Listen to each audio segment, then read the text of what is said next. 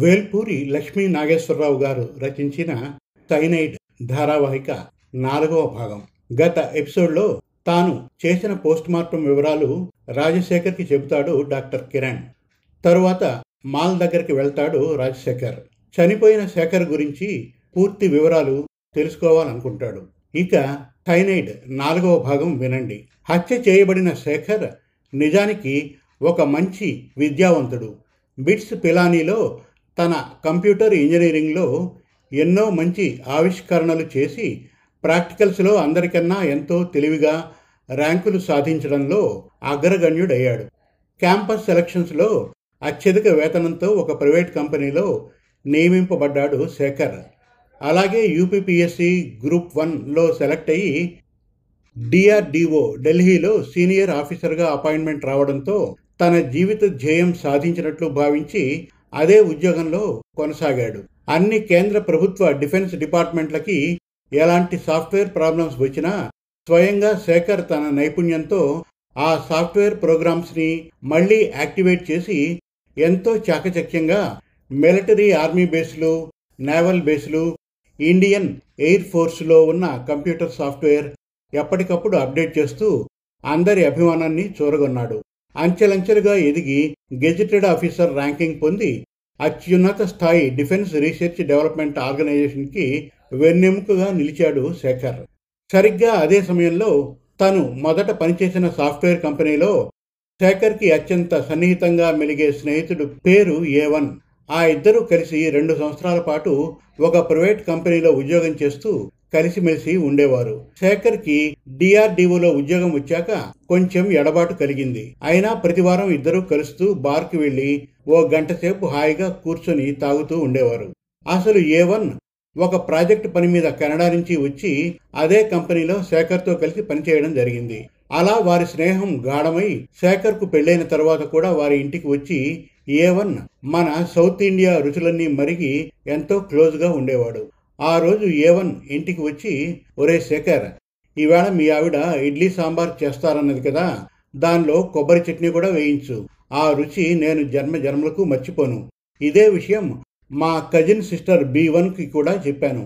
ఆమె నీతో ఎలాగైనా మాట్లాడాలి అని అంటున్నది అంటూ ఫోన్ కలిపి తన కజిన్ సిస్టర్ బీ వన్ చేత మాట్లాడించాడు. Hi mister Shekhar, how are you and your wife? నేను మాంట్రియల్ నుంచి మాట్లాడుతున్నాను. ఏవన్ అస్తమాను మీ గురించే మాట్లాడతాడు. నేను ఇండియాకు వచ్చినప్పుడు అన్ని సౌత్ ఇండియన్ డిషెస్ చేయించండి. మా బ్రదర్ అలా చెప్తుంటే నాకు ఇక్కడ నోరు ఊరిపోతుంది అంటూ సంభాషణ కొనసాగించి శేఖర్ భార్యతో కూడా కాసేపు మాట్లాడి ఫోన్ పెట్టేసింది బీ వన్. అలా పరిచయమైన బీ వన్ వారానికి రెండుసార్లు గంటలు గంటలు శేఖర్తో మాట్లాడుతూ బాగా క్లోజ్ అయిపోయింది. ఆమె తేనెలులికే మాటలు, నవ్వు తెప్పించే జోకులు శేఖర్కి బాగా అలవాటైపోయి ఎప్పుడు బీ వన్ ఫోన్ చేస్తుందా అని ఎదురు చూడడం శేఖర్ వంతు అయిపోయింది. ఆ రోజు బీ వన్ ఫోన్ చేసి, శేఖర్, మీలాంటి కంప్యూటర్ టెక్కీతో మాట్లాడుతూ ఉండడం వల్ల నేను కూడా ఎన్నో నేర్చుకున్నాను. నీతో మాట్లాడుతూ ఉంటే నాకెందుకో అనుక్షణం నీతో ఉండాలని ఉంటుంది అంటూ తేనెలొలికే పలుకులతో శేఖర్కి ఎంతో దగ్గరయింది. అలా ఇద్దరూ ఏవన్కి తెలియకుండా కూడా పర్సనల్గా బాగా దగ్గరైపోయారు. శేఖర్ తన భార్య రేణుక గర్భవతి అని తెలిసి కూడా ఆమెతో ఎక్కువసేపు మాట్లాడేవాడు కాదు. ఎంతసేపు ఫోన్లో బీ వన్తో మాట్లాడుతూనే ఉండేవాడు. భర్త శేఖర్ ముభావ స్వభావం గమనించిన రేణుక కూడా బాధపడసాగింది.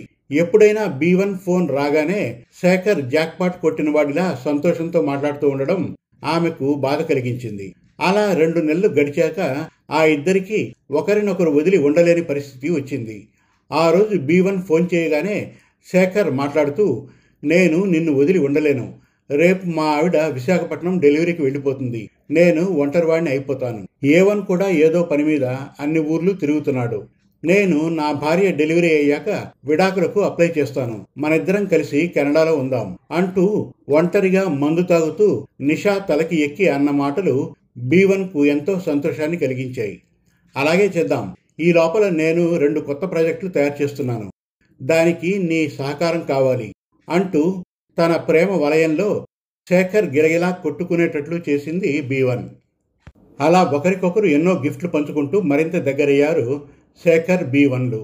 రోజు ఆఫీస్ అయ్యాక ఏ వన్తో కూడా తిరగడం మానేసి ఒక్కడే కూర్చొని మందు తాగుతూ బీ వన్కు మందు నిషాలో తన పని గురించి కూడా ఎంతో రహస్యంగా ఉంచవలసిన విషయాలు కూడా చెప్పేవాడు శేఖర్. ఒకరోజు బీ వన్ ఫోన్ చేసి, శేఖర్, మనం ఎంతో అదృష్టవంతులం. నేను రెండు ప్రాజెక్టులు విదేశాలకు తయారు చేయాలి.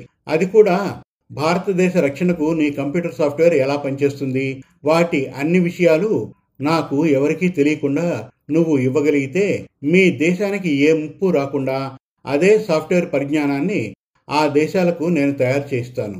దానికి మనకు వచ్చేది యాభై కోట్ల రూపాయలు. నీకు ఇష్టమైతే మనిద్దరం కలిసి మరో పది తరాలు కూర్చొని తిన్నా తరగని సంపాదన సంపాదిస్తాం. ఆ తర్వాత నువ్వు హాయిగా మీ భార్యకు విడాకులు ఇచ్చి కెనడా వచ్చేయి.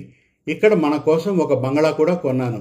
అంతా నీకోసమే శేఖర్ అంటూ ఎంతో తీయగా మాట్లాడుతూ శేఖర్కి ఎలా పనిచేయాలో వివరించింది బీ వన్.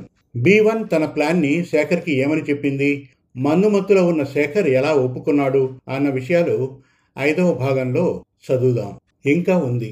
మరిన్ని చక్కటి తెలుగు కథల కోసం, వెబ్ సిరీస్ కోసం, కవితల కోసం మన తెలుగు కథలు డాట్ కాం విజిట్ చేయండి. Thank you.